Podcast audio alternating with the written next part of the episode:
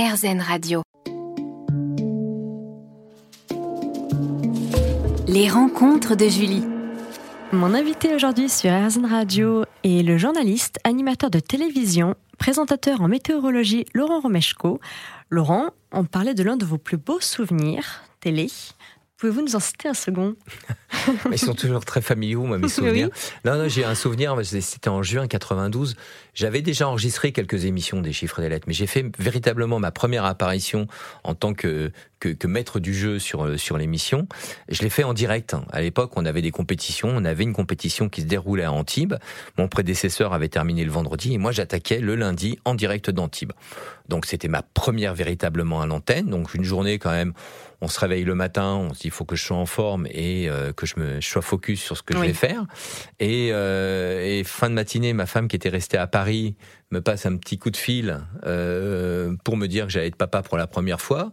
Ah. Donc je me prends quand même une, bonne charge émotionnelle à ce moment-là.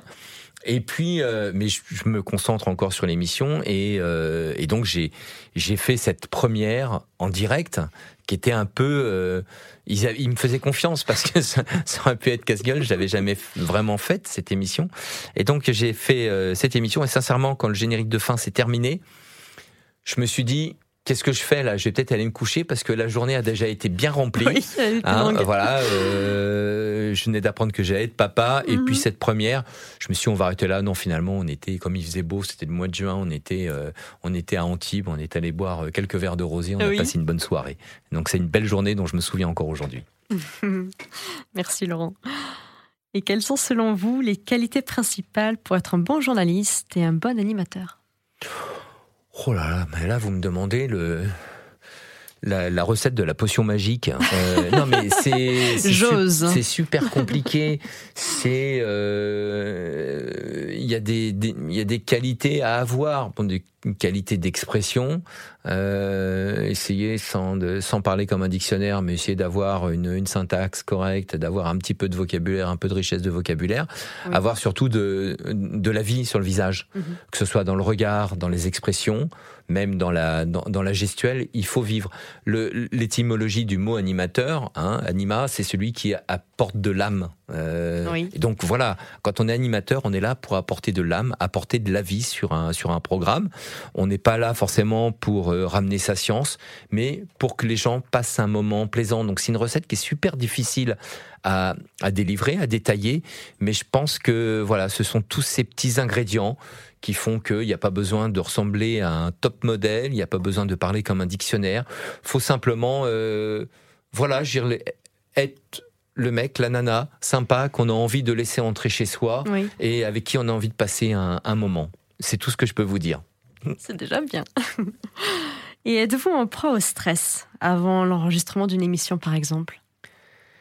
Euh, je, j'aime bien verrouiller les choses. Euh, je, je, préfère pour euh, pour limiter. Je, je suis pas très stressé avant l'antenne parce que j'aime bien euh, verrouiller les choses en amont, c'est-à-dire bien les préparer je pense que quand on est, on est, on a bien bossé dessus, quand on est bien prêt, dans ces cas-là, on arrive plus détendu, donc plus disponible, et, quelque part, on peut donner plus à l'antenne.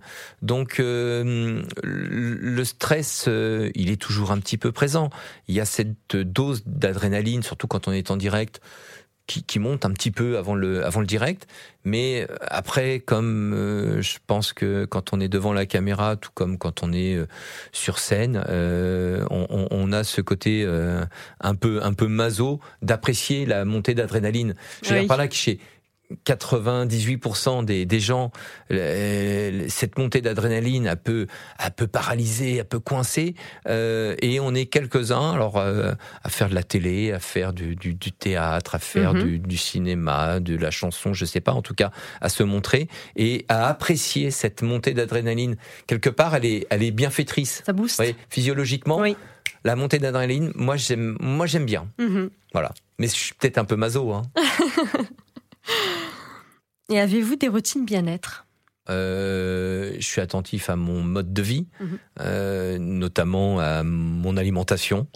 C'est curieux parce que j'en parlais là avec des, avec des proches, on se disait, mais ouais, quand on regarde dans le rétro, moi, je pense que ça fait, euh, allez, 4-5 euh, ans à peu près, où je me dis, je mange beaucoup moins de viande. Je sais plus, on s'est mis à parler de ça parce qu'on parlait de qualité de sommeil, mhm. du sommeil. Et c'est vrai que euh, moi, ça fait, mais ça devait être le cas il y a encore une dizaine d'années. Je veux dire, de, sincèrement, de se faire une côte de bœuf le soir à 21h, la nuit, elle est moyenne. Et on se disait, on dort mieux bah parce qu'on fait peut-être un peu plus attention à son alimentation.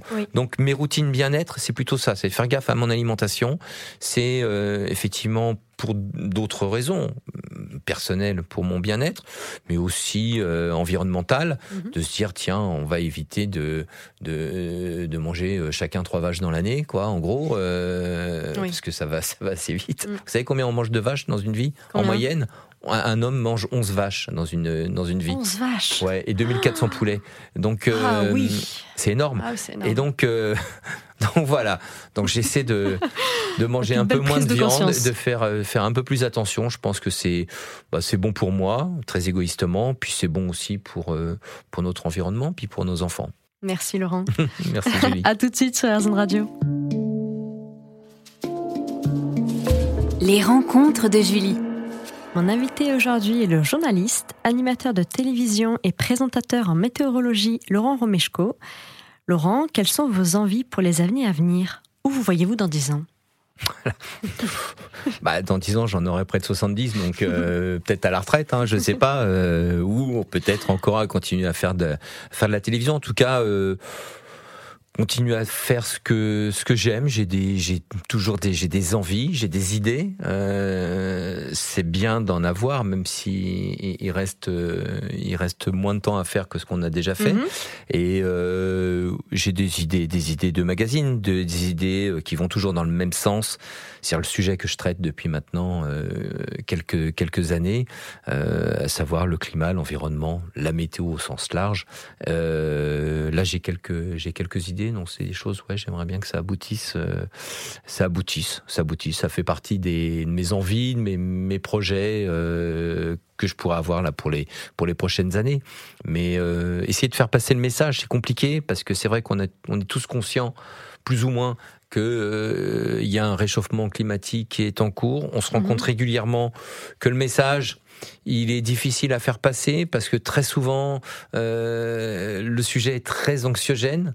Euh, comment bien expliquer les choses sans euh, sans dire aux téléspectateurs vous allez tous mourir dans d'atroces souffrances. Ça, j'ai pas envie de le faire, même si la réalité c'est que c'est pas l'avenir de la planète qui est en jeu. La planète, elle va toujours s'en mettre. Il faut être réaliste, c'est l'avenir de l'humanité.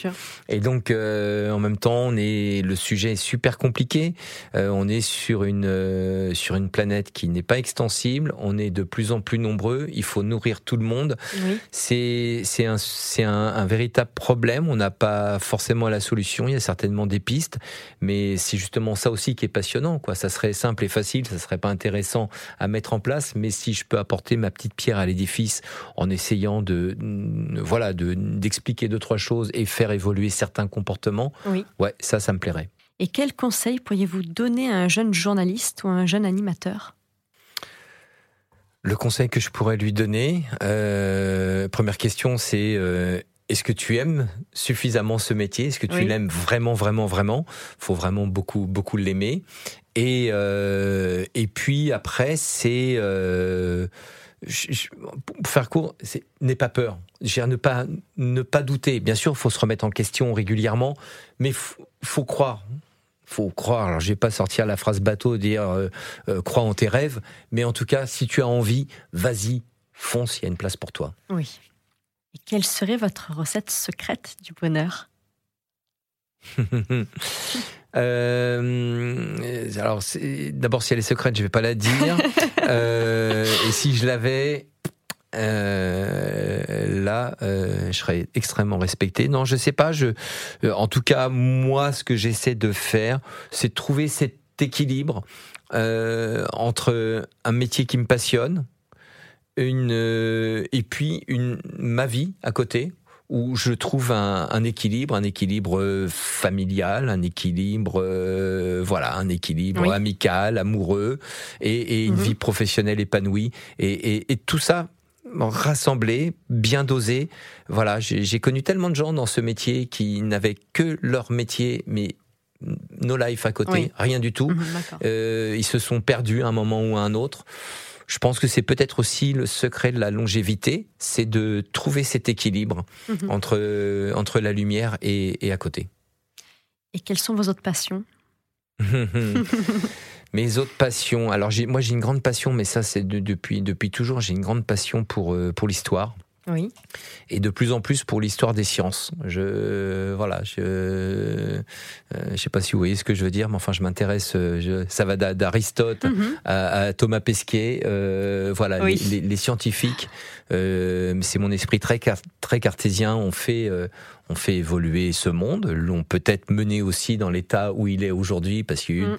de telles avancées euh, techniques, technologiques et industrielles que euh, ça va peut-être aller à notre perte. Mais je suis toujours très admiratif des, des scientifiques et passionné d'histoire, donc je conjugue les deux aujourd'hui, donc ça c'est ma vraie passion.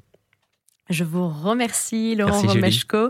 Et je rappelle que l'on peut vous retrouver sur France 3 du lundi au vendredi à 12h55 dans l'émission Météo à la carte et les samedis et dimanches dans l'émission Des chiffres et des lettres à 17h10. tous les jours. tous les jours. Merci Laurent.